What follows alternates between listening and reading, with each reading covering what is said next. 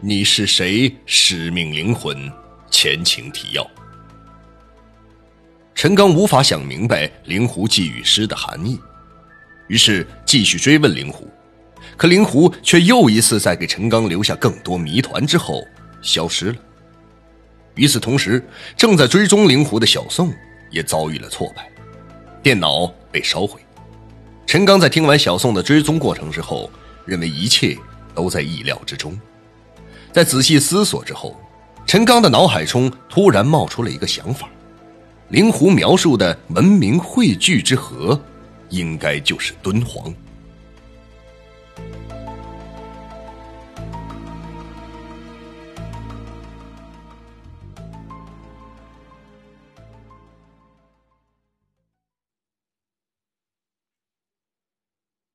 第一章，十五，敦煌探秘，上。当陈刚到达这处位于甘肃省西北部、被誉为人类文明瑰宝的著名文化旅游胜地敦煌，已是晚秋时分。本就处于沙漠戈壁地带，再加上晚秋萧杀的背景衬托，敦煌的石窟望上去更显得神秘和庄严。远远向敦煌的方向望去，此时一轮落日的余霞照射在远处的山上。莫高窟的洞窟依山开凿，站在远处看那些窟洞，由于大山的映衬，就显得格外雄伟神秘。还没等陈刚将行李放上出租车，就被旅游景点旁的黑导游给缠上了。几个当地的黑导游围拢了上来。争先恐后的向陈刚介绍着自己进行揽活，其中一个长得黑瘦干小的中年人费力的压住众人，不容分说的就将名片强塞到陈刚手里，说道：“哎哎哎，我可以带你到那些游客没有机会去玩的野窟玩，哎，你你会在那里见到与普通游客看不到的东西。”哎哎哎，说完之后。这个塞给陈刚名片的黑导游就被挤了出去，消失在人群中。其他那些黑导游看陈刚没有表现出丝毫热情，进行了一圈热情营销之后，各自散去找其他的游客了。接下来的几天中，陈刚按照事先计划好的行程，游览了这个集佛教和艺术于一处的东方文明圣地。几天下来，陈刚不得不为千年前那些艺术家的精湛造诣折服。虽说现在那些壁画已经失去了原来的绚烂色彩，可看上去还是透出无法言说的美感。那幅飞天的壁画在陈刚的脑中留下了深刻的记忆。显然，壁画中画的是菩萨，围绕着他们的有白色莲花和朵朵祥云。菩萨们身着飘逸的服装，在空中飞舞着，手中拿着的乐器好像是笛子吧。壁画中的美女真的是菩萨吗？难道菩萨也会穿着的那么暴露？同那些佛教题材的壁画相比，陈刚对一些其他类似题材的壁画更感兴趣。这是不是说明还有一种可能？在佛教兴起之前的更早时间，就有人在这里开凿洞窟、绘画壁画了。那么那些画工也一定在别的洞窟中画了其他的什么东西。想到这儿，陈刚摸了一下装有能量球的那个背包。祥云，陈刚的脑海中突然闪现出这个词汇。在决定来敦煌探寻那个能量球线索的前夕。恰好灵狐在与他的聊天中说到了“祥云”这个词汇，他努力的回忆着灵狐留给他的那几句寄语短诗。他驾着流动的云向你走来，他受神前时，在文明汇聚之河的现实里相遇，你们如同飞蛾扑火，万物复苏，光影如蛇般在墙上游动。他穿着普罗米修斯的衣服，却做着撒旦的事情。你们会种下拯救的种子。他们是一组神奇的数字，他会领你进入未来拯救之门。晚上回到酒店，陈刚回忆着这些天来的经历。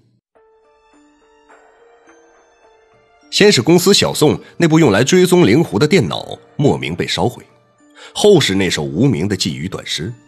虽然他现在还无法破解灵狐要向他暗示什么东西，不过他很确定，这些寄语一定有些来头。从与灵狐打交道以来的过程来看，这个神秘的家伙总是能提前知道很多事情的发展。他一下子想起刚到敦煌时，那个长得黑瘦干小的黑导游，当时在火车站向他推荐领他去野窟旅游，还说可以看到普通游客看不到的东西。野窟是什么？想到这儿，陈刚立即在衣服的口袋中摸索那张黑导游强塞给他的名片。陈刚将名片找出来，拿在手中端详了一会儿，然后。摸出手机，拨通了名片上的电话号码。第二天，陈刚按照约定与那个自称姓刘的当地黑导游见了面，二人很快就谈好了为陈刚当私人向导的价格和旅游路线。之后，刘导游就骑着摩托载着他沿着敦煌门前公路的西面方向驶去了。在公路上行驶了大约二十多分钟的样子，摩托车拐上了土路，又七拐八拐的来到一座村子里面的农房院子里。哎，到了，这就是我的家，我们先进屋休息一会儿，等天黑以后啊，我就领你去山上的洞窟。刘导游停稳摩托车。用手指了指位于土坡上几处农家房的其中一间，对陈刚说着。屋中的女主人看到刘导游领着陌生人进屋后，脸上挤出几丝机械般的微笑，算是和陈刚打过了招呼。看来这所房子的男主人领陌生人回家揽活当黑导游这事儿，也不是干一次两次了。屋子简陋，但并不肮脏。陈刚将身上的双肩包放在凳子的旁边，女主人将泡好的茶水端上桌之后，就走出了屋子。此刻，屋中就剩下陈刚和那个刘导游了。刘导游看着陈刚将好像有些分量的双肩包放下的时候，紧盯着那个包看了两眼。陈刚也注意到刘导游的眼神了，马上就说：“包里都是一些随身携带的衣服、水杯之类。”还有晚上进山需要的照明设备，他不想让导游知道背包中的重量主要来自那个能量球。呃，你简单给我说说敦煌的故事吧。这个导游长得黑瘦干小，说话口齿却很清晰。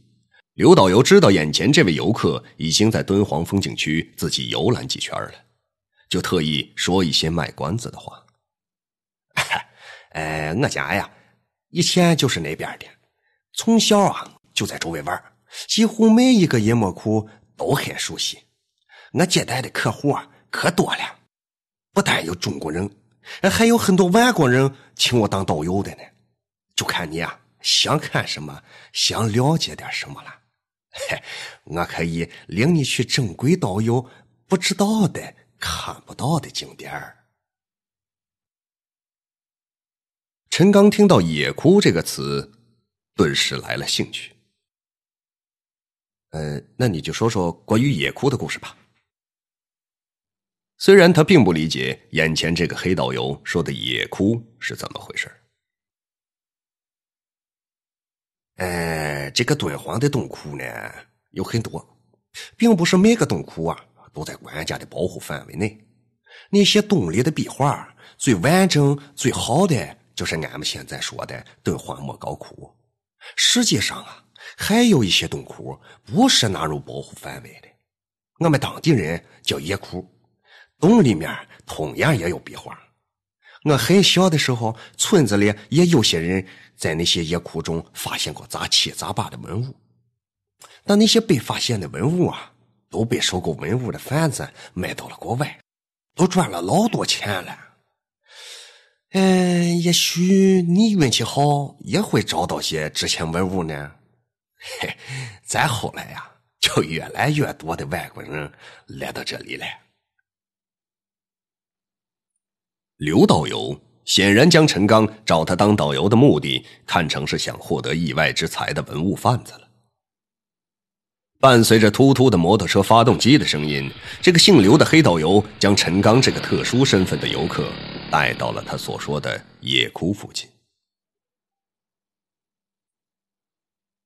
二人停好摩托之后，各自背上一个双肩包，就向那些据说没有对游客开放的洞窟走去。哎，你跟紧点啊！现在啊，不能打开手电，否则让管理区的人看见就不好办了。刘导游在崎岖的山路上走着，陈刚拄着一根登山杖，紧紧的跟在后面。此刻，天色已经开始暗了下来。山路越来越崎岖，当二人走到一处陡峭的山崖前，导游停下了脚步，对跟在身后气喘吁吁的陈刚说：“哎，这下边啊，就是一处野窟。假如你要是感兴趣嘞，我可以顺着绳子把你放下去。你进洞看完，我再把你拉上来。”陈刚借着夕阳的余晖打量着这里的环境。这里地势险峻，周围布满了低矮的灌木丛。导游说的野窟隐藏在一处悬崖的下面。这里，这里有什么特别的吗？哎，就是些壁画嘞，有没有文物啊？俺不知道。陈刚估计这处野窟是刘导游领着那些对莫高窟探险的游客经常来的地方，估计也不会有什么稀奇的玩意儿。实际上，陈刚也不知道他与这位黑导游晚上探窟究竟想找什么，也许就是当时的一时心血来潮，或者对那些开放的景点内容有些失望的原因。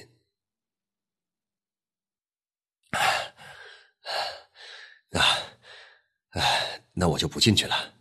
呃，你能不能带我去那些人迹更罕至的洞窟看一看？此话一出，刘导游完全相信眼前这个人就是来莫高窟寻宝物的文物贩子了。哎呀，我可以领你去另一处，即使当地人也不愿去的魔窟，也许那个洞里有你想要的东西。不过呀，那个洞离我们现在的地方还有一段距离。在我很小的时候，听老辈人讲，当年有几个胆子大的年轻人去过那个洞，后来呀，这几个人不是疯了，就是死掉了。好像他们也在那个洞里找到了东西，因为是冒犯了神灵啊，都遭到了报应啊。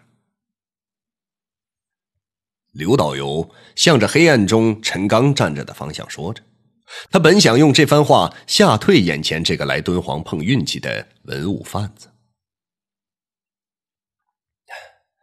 那我们去看看你说的那处洞窟行吗？陈刚还没有拿准主意，是否真的一定要深更半夜一探刘导游所说的那处魔窟？不过刘导游说的进入魔窟的故事。他是不相信的。哎呀，那地方太凶险了！要是真的去那地方，刘导游说到这儿停顿了一下，显然刘导游是想让陈刚额外加点钱的意思。啊，钱的问题好说，我可以再加一千块。哎呀！那成吧。导游听说陈刚要给自己加钱，语气中显得无奈，却很爽快的答应了下来。不过啊，我只能在洞外面等你。假如你不怕死啊，你就自己一个人进洞吧。啊！导游又特意补充了一句，怕陈刚拉他一同进洞。虽然陈刚在黑暗中看不到刘导游的表情，他还是可以感觉出刘导游提到这处野窟，感到有些恐惧。此时的陈刚心中盘算着：这个在黑暗中看不清面容的刘姓黑导游，是特意吓唬他，还是想利用他的好奇心敲他一下竹杠？自己是否真的有必要在这种黑夜进入险峻的大山中，去那样危险的地方？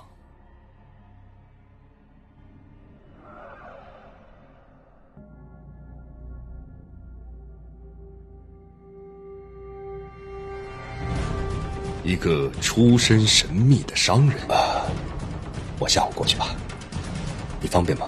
一次重获新生的意外，什什么？我的癌症好了？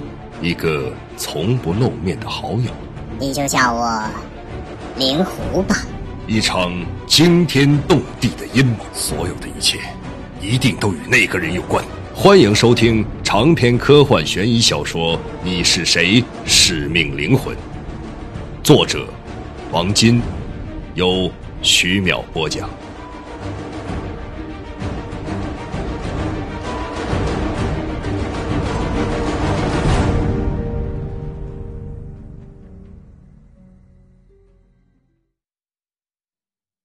你领我去你说的那个地方瞧瞧吧，也不一定就真的进洞。陈刚在黑暗中说着自己的意思。天色已经完全黑了下来，刘导游继续走在前面领着路。此时他已经打开了随身携带的手电筒，陈刚也将野外探险专用的头灯打开了。二人在黑黝黝的山上，犹如两只萤火虫一样，发出微弱的光点。二人脚下的山路越来越陡，路也越来越窄了。大约走了一个多小时的样子。刘导游将陈刚领到一处峭壁的缓坡处。唉，俺们啊，先休息一下吧。说话间，二人将身上的背包都放了下来。刘导游点燃了一支烟。哎呀，沿着这处缓坡啊，一直走到上面，峰顶的下边就是一处绝壁。下面大概三十米的地方有一处像峭壁凹陷进去的洞窟。我小的时候在山底下看那处洞窟，还有一些木头打造的门呢。哎呀，这么多年过去了，也没有人维修，现在的木门啊，几乎完全腐烂掉了。由于灌木丛啊这几年生长的也茂密了，在洞口啊，在山底下也看不到了。这处洞窟呢？就是我和你说的魔窟洞。我小时候听我爹那辈人讲，也有人进去过，好像从里边找到了东西。后来呀，那些曾经进过这个洞窟的人都不正常了，有些人疯掉了，也有意外死亡的。不过，好像进去的人也有意外发财的。那些曾经进去过的人啊，出来以后。都从来不说在洞窟里边见到了什么。为了省电，陈刚和导游都将照明灯关掉了，黑暗中只能看见导游的香烟头一明一暗的闪烁着。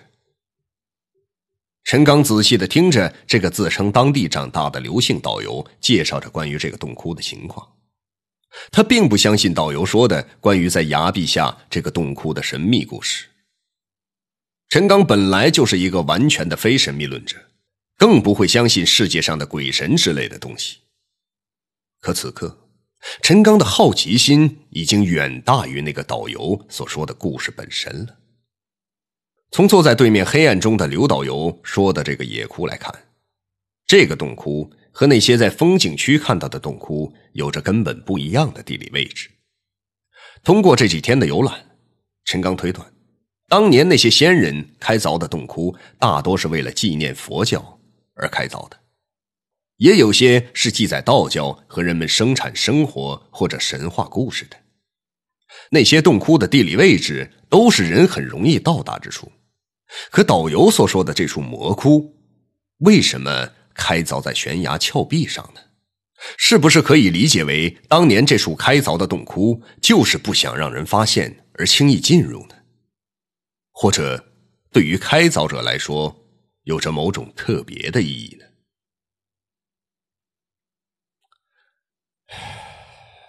你可要想好了，假如你现在改变主意，俺们可以马上就返回来。我曾经带过前来寻宝的外国人，他们进去之后啊，都吓坏了。不过，导游在黑暗中的话打断了陈刚的胡思乱想。怎么能到下面的魔窟啊？陈刚看着眼前通向悬崖边的灌木丛，向坐在黑暗中的导游问道。我有什么好办法？只能斩断眼前这些灌木，开出一条道来。导游虽然看不到陈刚的表情，但从他说话的坚定语气中知道，远道而来的这位文物贩子，看来今晚是铁了心，一定要去这个魔窟探险了。他边说着话，边从随身带的背包中拿出一捆绳子和柴刀。陈刚也从背包中摸出户外军队野战使用的工兵铲，军用工兵铲一边开了刀刃，另一边是锋利的锯齿形。二人边走边砍着周围的灌木，他跟随着刘导游后面，保持着一定的距离。二人不一会儿就开出一条只容得下一人宽的小道。刘导游回身用手电筒的光柱向身后的陈刚晃了晃。停下了脚步。如果俺们的运气好啊，这下面应该就是那处洞窟了。这块绳子顺着这处峭壁放下去，足够到达那处洞口。你要是想上来呢，就喊我一声，我就拉你上来。哎，不着急，先休息会儿。陈刚从来没有走过山路，再加上夜晚行走这种山路需要额外的集中精神，此时。感到有些疲乏，他说完之后，就将身上的背包放在地上，坐了上去。二人为了省电，再次关掉了照明设备。哎，亮根烟不？黑暗中，陈刚接过了导游递过来的香烟，沉默了一会儿后，陈刚说：“呃，还是用我这捆绳索吧。”一会儿我下去，假如你听到系在上面的小铃铛响动，就是我准备回来了。陈刚说着，就将坐在屁股底下的绳索拿了出来，并打开了头灯。陈刚所带的绳索远比那个导游事先准备好的绳索细很多，不过陈刚知道，这种绳索的坚固性远比导游为他准备的绳索要强得多。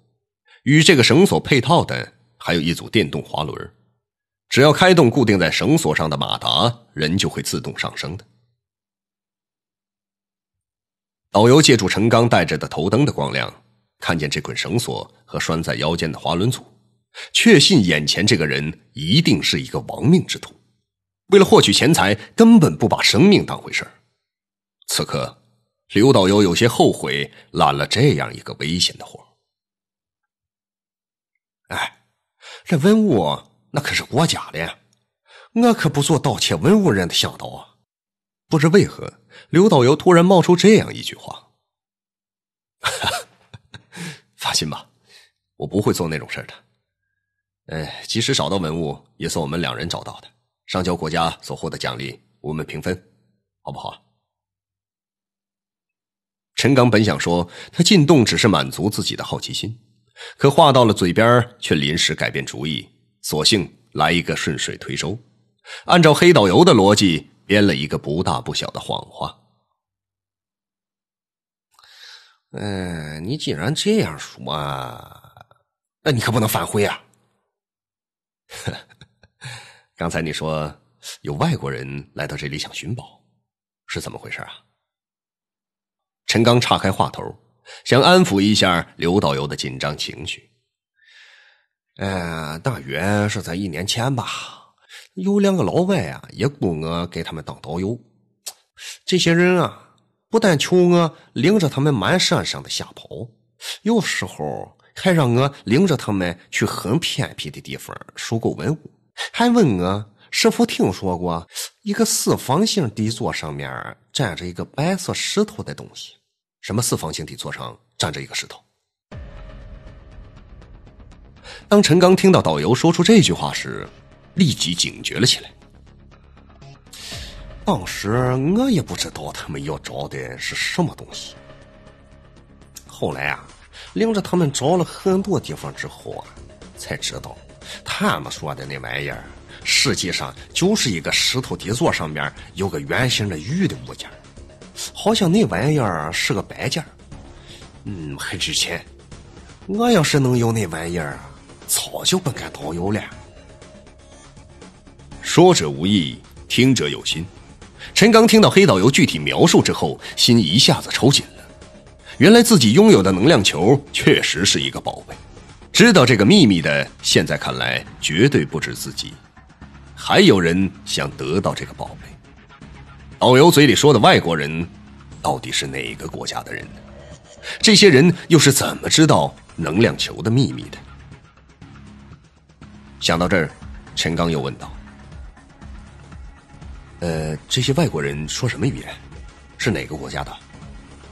他们为什么对这样一个物件有兴趣啊？我哪知道他们说什么话呀？他们与我说话是通过一个自己带的翻译。他们从老远的一个地方来的，具体什么国家？哎，我也没记住是哪个国家。估计他们想找的那个物件很值钱。要不也不能供我陪了他们将近一个多月，去了好些个地方，花了老多钱了。陈刚一看，再也不能从导游嘴里得到有价值的信息了，就说：“啊，嗯，休息的差不多了，我准备下去了。”